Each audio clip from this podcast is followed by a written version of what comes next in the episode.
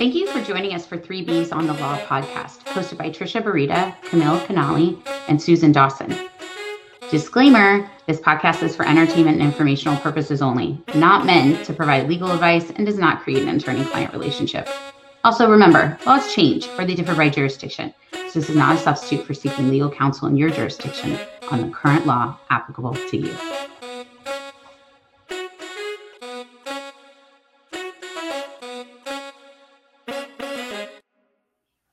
Everybody, and welcome to another special edition of 3Bs on the Law. We're here today to follow up on our special corporate series. Uh, we started out with corporations versus LLC, and today we want to talk a little bit about the corporate maintenance that's required if you decide to incorporate versus some other business entity. And so, one of the things I was going to start out talking about is the articles of incorporation. And so, many states, I know Susan and I were talking before we got started today, have different requirements about how specific you have to be in your articles of incorporation regarding the nature of your business. And so you want to make sure when you review those articles that you understand them and that your business, if it is defined within your articles of incorporation, um, that, that you're still within that and operating within that business. So, for example, uh, if you decide that you are going to be a spinach manufacturer of spinach products for the grocery store and you have dropped that business and are now uh, buying and selling auto parts, you probably need to amend your articles of incorporation to conform with the business that you're in. And so, with that, Trisha, I think you were going to talk about the bylaws and what you need to do to review those on an annual basis. Sure. So, the bylaws have a lot of good uh, meat in exactly what you're trying to um, uh, accomplish with the corporation. And so you're going to go there to see, okay, do I have the registered agent uh, named properly, and do is the office where the registered agent can be served? And this is, you know, you don't want to think about getting sued, but if you're going to be sued, your registered agent is where the lawsuit generally is going to go.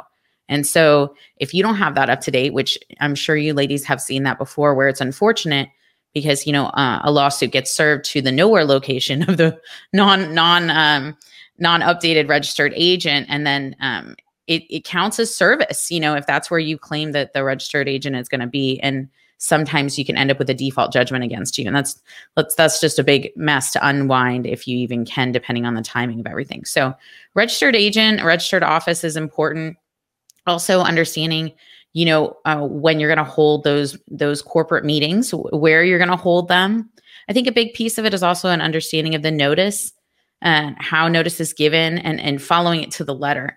Sometimes you know it's not as much as maybe you're not updating that it's just making sure that you're all following it. Say you've added you know additional people into the organization the corporate um you know corporation since you originally created the bylaws. Well if you don't have an onboarding process where they're familiar with it uh, then you need to make sure that you know everybody is on board at least on an annual basis of understanding how all that works just so that later on you're not claimed to not be following the appropriate specific pieces about the bylaws and we could go a lot more in depth with the bylaws but i'll go ahead and turn over to susan Right. So another thing along with the bylaws that you want to be sure that you're looking at would be your shareholder agreement if you have one, um, and uh, your buy sell provisions in the shareholder agreement, or you might just have a buy sell agreement. Some corporations don't have that full blown shareholder agreement.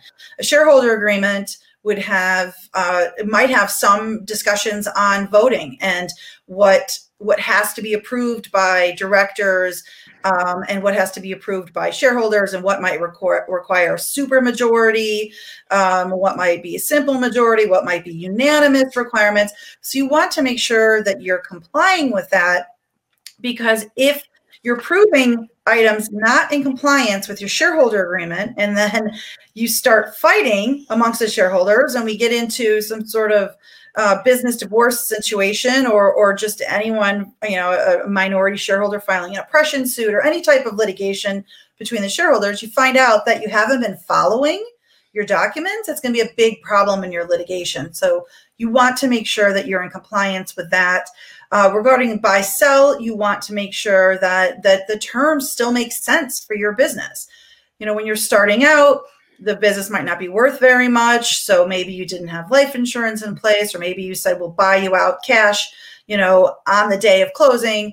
And now suddenly your business is worth millions and you need to, you need a you need 10 years to buy them out or five years to buy them out. Or maybe now you're closer to retirement or you have other issues. So you should be looking through those buy sell provisions and making sure that they really align with what is true for you and your shareholders today, including uh, what do you think the business is worth? Have some discussions about that so that people aren't fighting over the valuation of the business when it comes down to it. What about some annual planning items, Camille? So, Susan, you actually touched upon a few of those issues already. You know, oh, the business. you're not.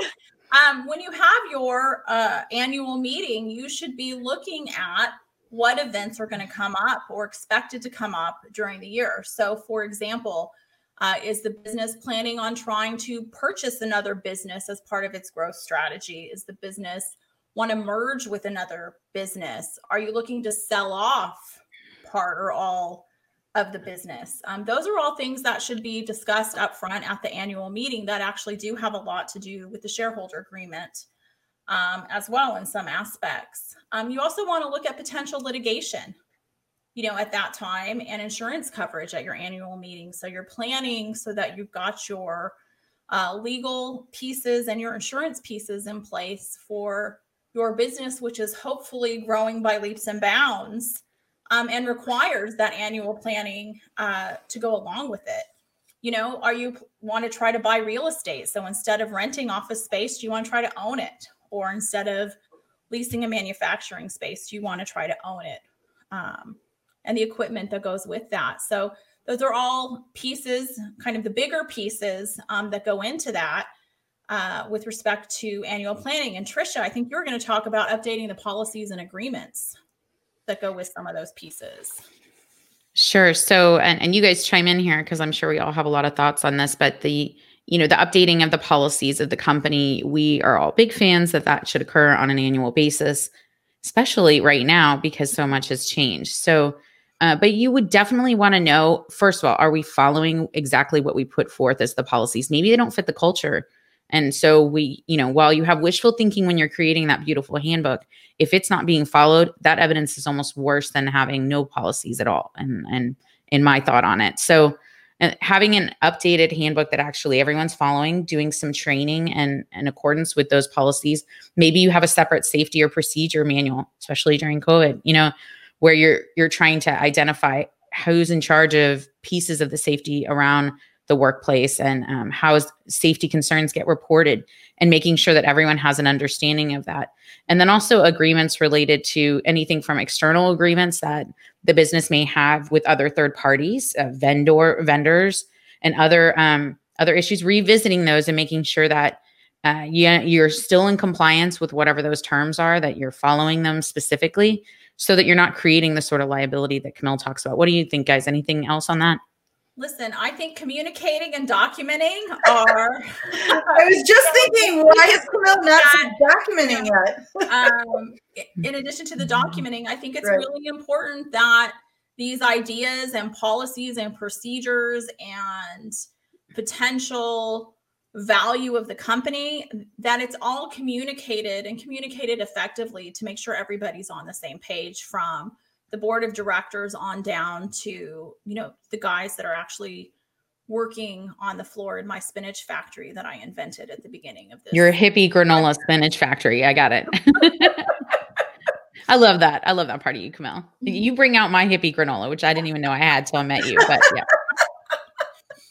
All right. And with that, thank you so much for joining us on this special episode of Three B's on the Law. Thank you for joining us on today's podcast of 3Bs on the Law. Don't forget to like and subscribe to our podcast. We also welcome any comments. If you'd like to get in touch with us or suggest a future topic, you can email us at 3THREE on the law at gmail.com. And because we're lawyers, we need to remind you that this podcast is not meant to provide you with legal advice and does not create an attorney client relationship. Thank you again for joining us and have a great day.